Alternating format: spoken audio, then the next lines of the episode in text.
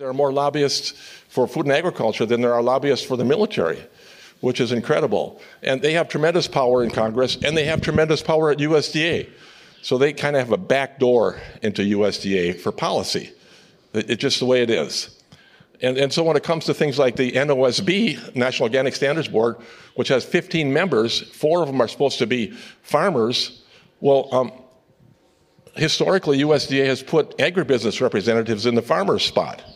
And we complained and complained.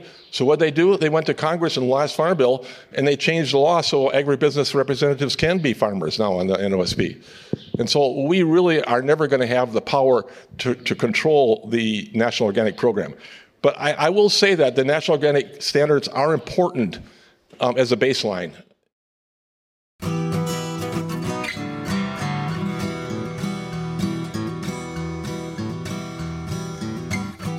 Welcome to the Real Organic Podcast. I'm Linley Dixon, co director of the Real Organic Project. We're a grassroots, farmer led movement with an add on organic food label to distinguish organic crops grown in healthy soils and organic livestock raised on well managed pasture. You just heard from Real Organic dairy farmer Francis Thicke, a former member of the National Organic Standards Board, and now a Real Organic Standards Board and executive board member. Francis and his wife Susan own Radiance Dairy in Fairfield, Iowa. As a PhD soil scientist and longtime dairy farmer, Francis is a wealth of knowledge about both pasture management and organic dairying. His work on the NOSB has helped him better understand the lack of enforcement of the organic grazing standard and how he believes the Real Organic Project is the best recourse.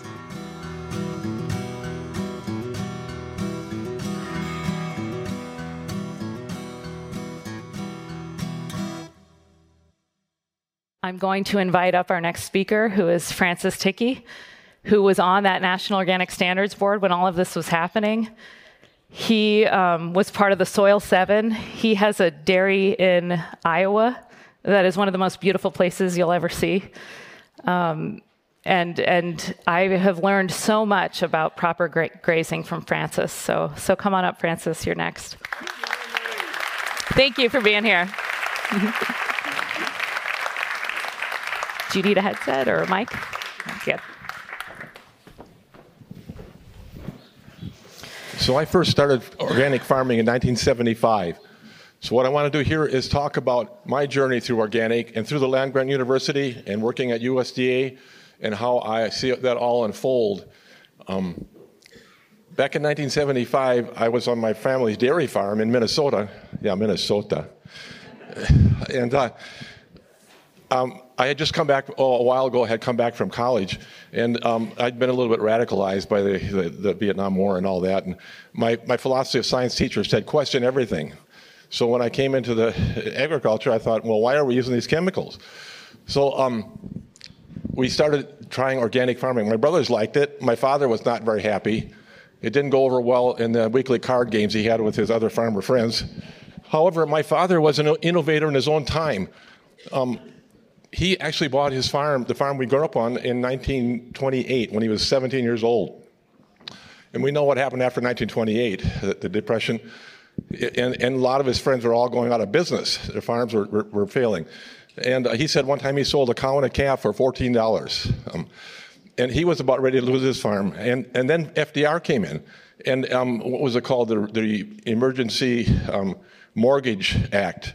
It saved his farm, which kind of let me be here today. um, and also, in 1935, FDR had the started the um, Soil Conservation Service. And on the farm my father grew up on, it had been plowed up and down the hills. This is in the Mississippi River um, blufflands, slopes of 10 to 20 percent.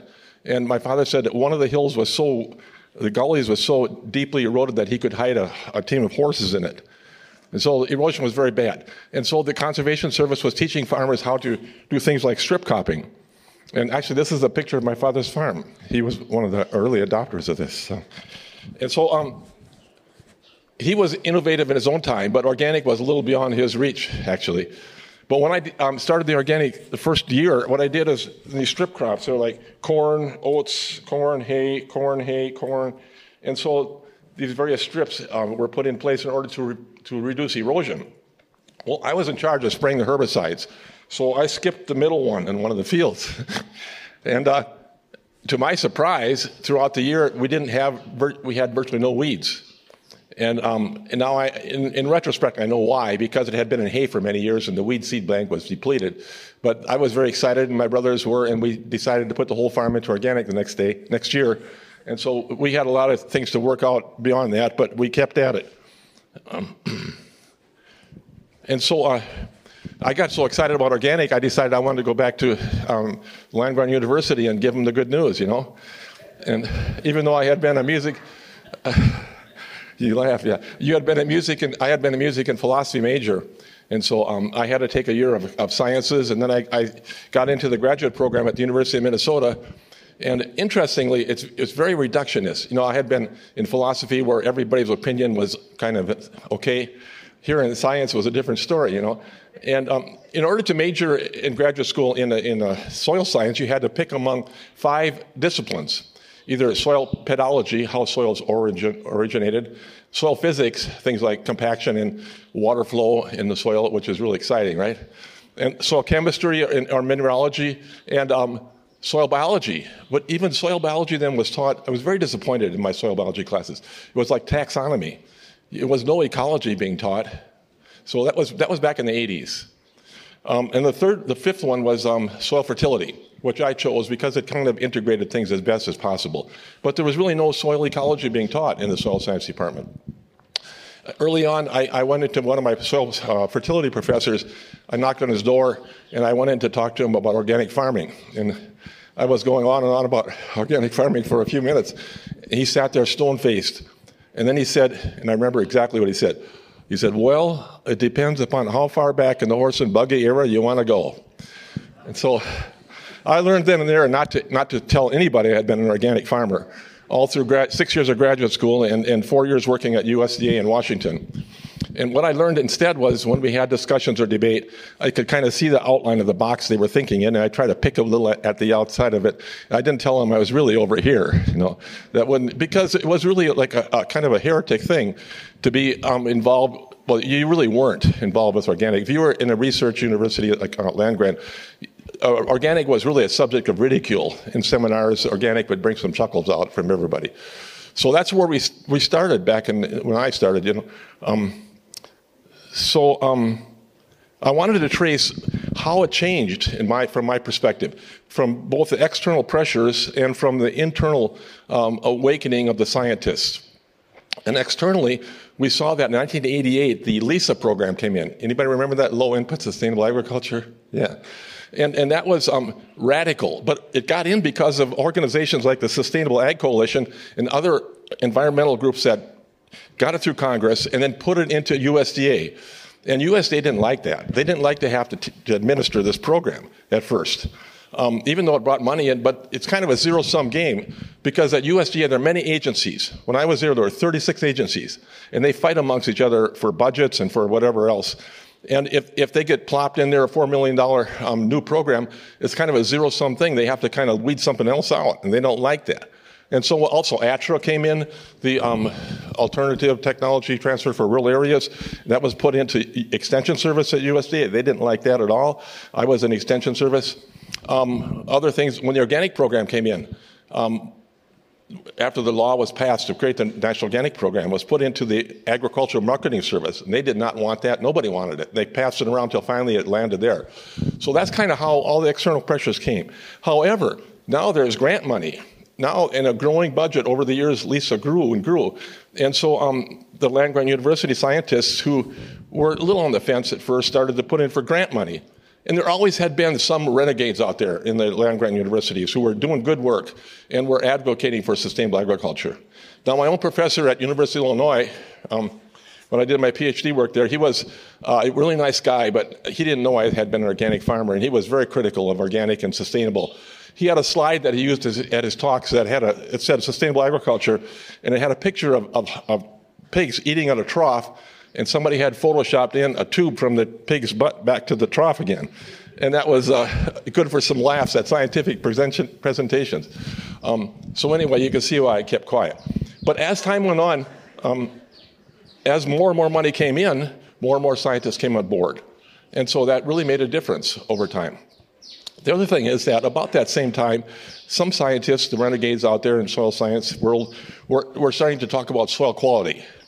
And at first, it was very reductionist. It was soil quality was defined as how it, that you can grow a lot of corn and soybeans with high management. And so, but then they began to look at soil quality as being more comprehensive, looking at organic matter and other physical characteristics. Um, but that was considered heresy. One published paper even said that um, soil quality is like uh, it's like trying to define politically correct soils. In today's world, you know what that means. It's like a woke soil, right? So, so anyway, that evolved, soil quality evolved into soil health. And that became more comprehensive, looking at soil ecology, looking at a robust soil ecology, having a lot of uh, input of organic matter to build all the pools of soil organic matter. And so soil health being controversial slow, but that kind of the stepping stone into getting the community more and more into, um, into accepting these things.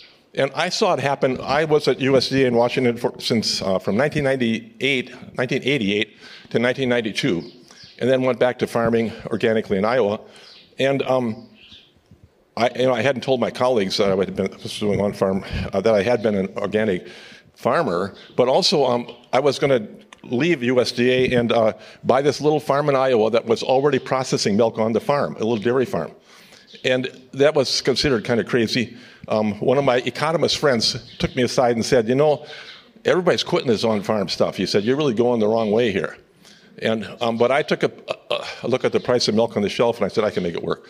I'm, I'm, not, I'm not really much of a um, financial person. Susan, my wife, does all the financial. She's the wizard on that farm. I just kind of have fun out there. So, um, so anyway, uh, but I, I re- it took me a while to realize the difference. Back in the in decades ago, there were a lot of small scale farm uh, processing things, and pretty soon the, the, industrial food system started coming in, and now these little farms that were pr- uh, processing and selling locally had been profitable, but now these industrial things were so big that they were swamping them out, and they can't compete on that level. They didn't differentiate. You know, milk was milk was milk. But, but now um, I realize that if you have, you have to have a specialty product. You can't compete with the industrial model. And in our case, in our dairy farm, I, I could identify several things. We're organic. Now we're ROP certified. Um, we're grass based. Um, one thing we don't do that actually is value added, we don't homogenize the milk. So that's value added. And we can't be raw milk though yet. um, we have Jersey milk, which is higher in solids. Um, we, it's local and people um, it gets more fresh, and people really think their cows are their cows. They come out to visit the cows a lot. Um, another thing is that we've recently switch, are switching to A2 milk. We're about 90% there. So you have to have a specialty product. You can't compete with the industrial model head to head. Um, let's see, where am I going here? I, I, I usually use PowerPoint, so I ha- have to have a little cheat sheet here to make sure I get myself in the right place. So now we're getting to, um, oh, at 2002, 10 years after I had left USDA, um, I had the opportunity to come and speak to a U.S. Senate committee on, uh, to testify to an ag committee on, on some conservation program. And one of my colleagues, former colleagues at USDA, invited me to give a seminar at USDA. So 10 years later, you know, in 1992, I couldn't say a word about organic. Then I just laid the whole thing out in a PowerPoint. I showed them all the farm and organic, and they were thrilled. I couldn't believe it. The same colleagues that were, were terribly negative on organic before, in 10 years, they had changed a lot. And then in 2003, USDA, um, due to pressure from organizations outside, Congress passed the, uh, the funding for organic, the R, let's see, OREI, Organic Research and Education Initiative. And now there was research funding available for organic, uh, for, yeah, for organic for the scientists. And so a lot of people got on board. And so that was a huge step forward.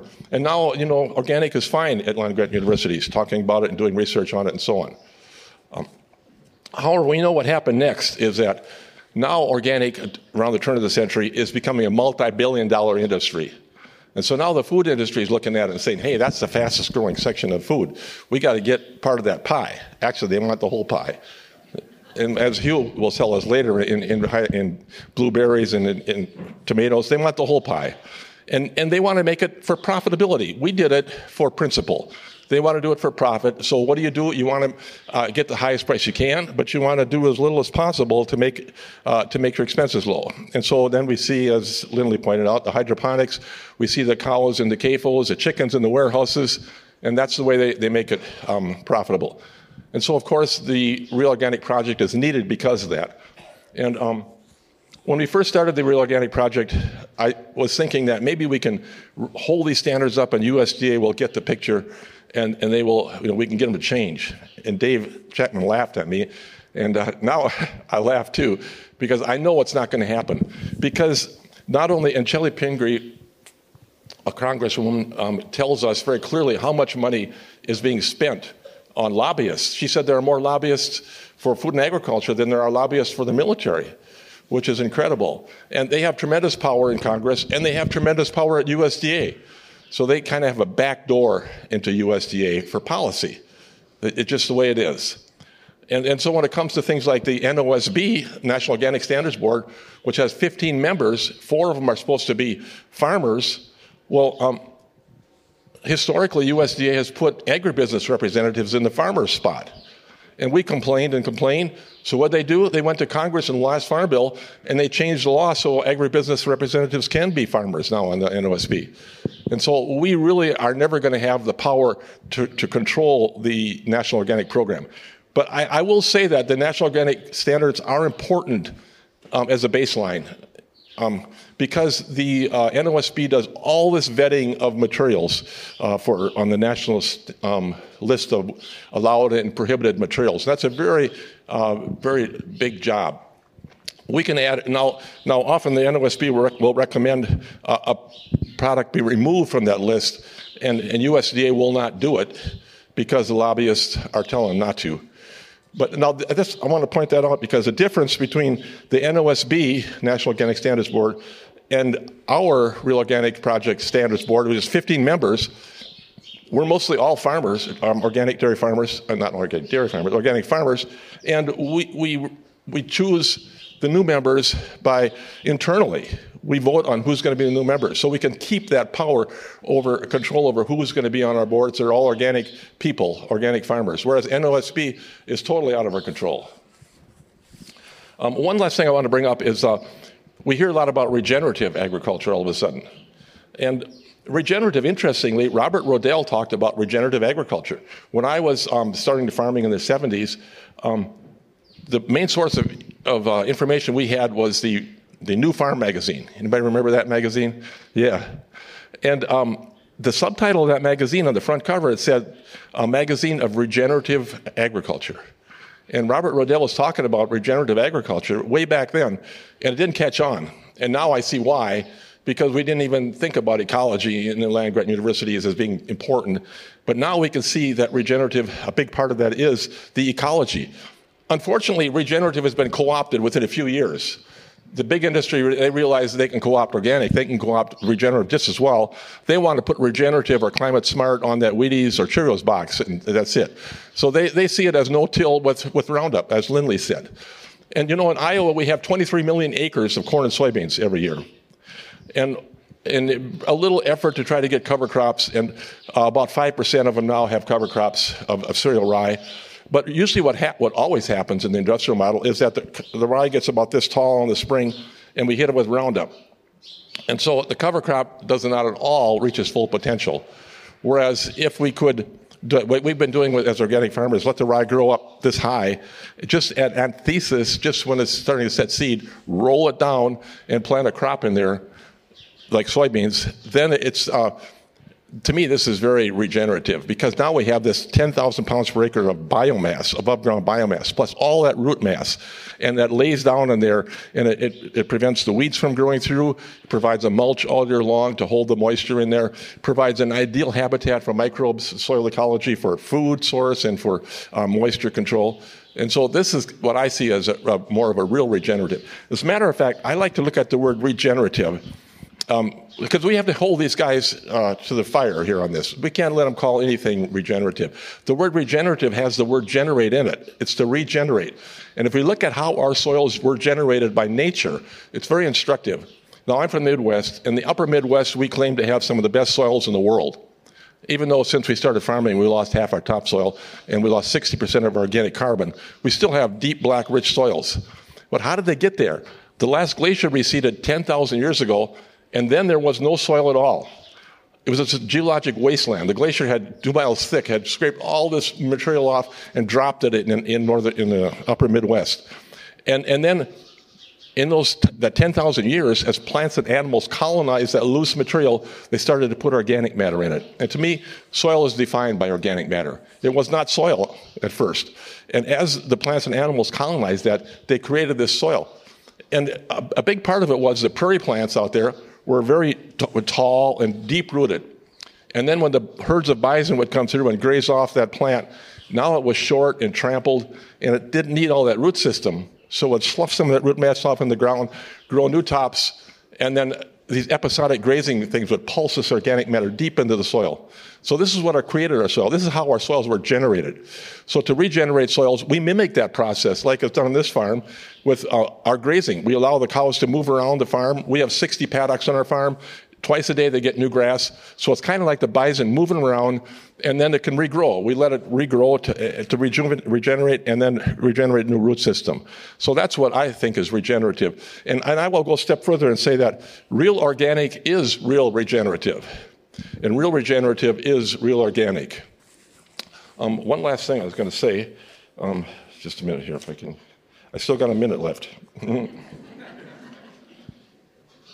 um, well, I just wanted to, to say that I, I, think that, that this Real Organic project is really important in the future. It's, it's important for as long as we want to have real organic food. Because if we stop our efforts, who's going to do it? It's, it's, we're going to go back to the NOSB and run by agribusiness. And I give a lot of credit for this whole thing to Dave Chapman, who has been the leader. Dave was a spark plug that started all this. I was in the NOSB the last meeting where we considered the hydroponics, and after that meeting, Dave organized farmers. A lot of farmers participated, and they get credit. But Dave, I don't know how he does it. He's running a farm, and he he's he organizes all of us crazy people, and and we, we are getting it done. And now he's brought on Linley, and and Linley is wonderful as they're two great uh, co-directors, and we have a great team underneath it. And so what I'm saying, and I'm not supposed to be doing fundraising. But I'm saying is that we all need to, to contribute what we can. You know, some of us can't contribute a lot of money, but we can contribute what we know. And um, we, we all should just try to work together to, to make sure that this Real Organic Project continues on. Thank you.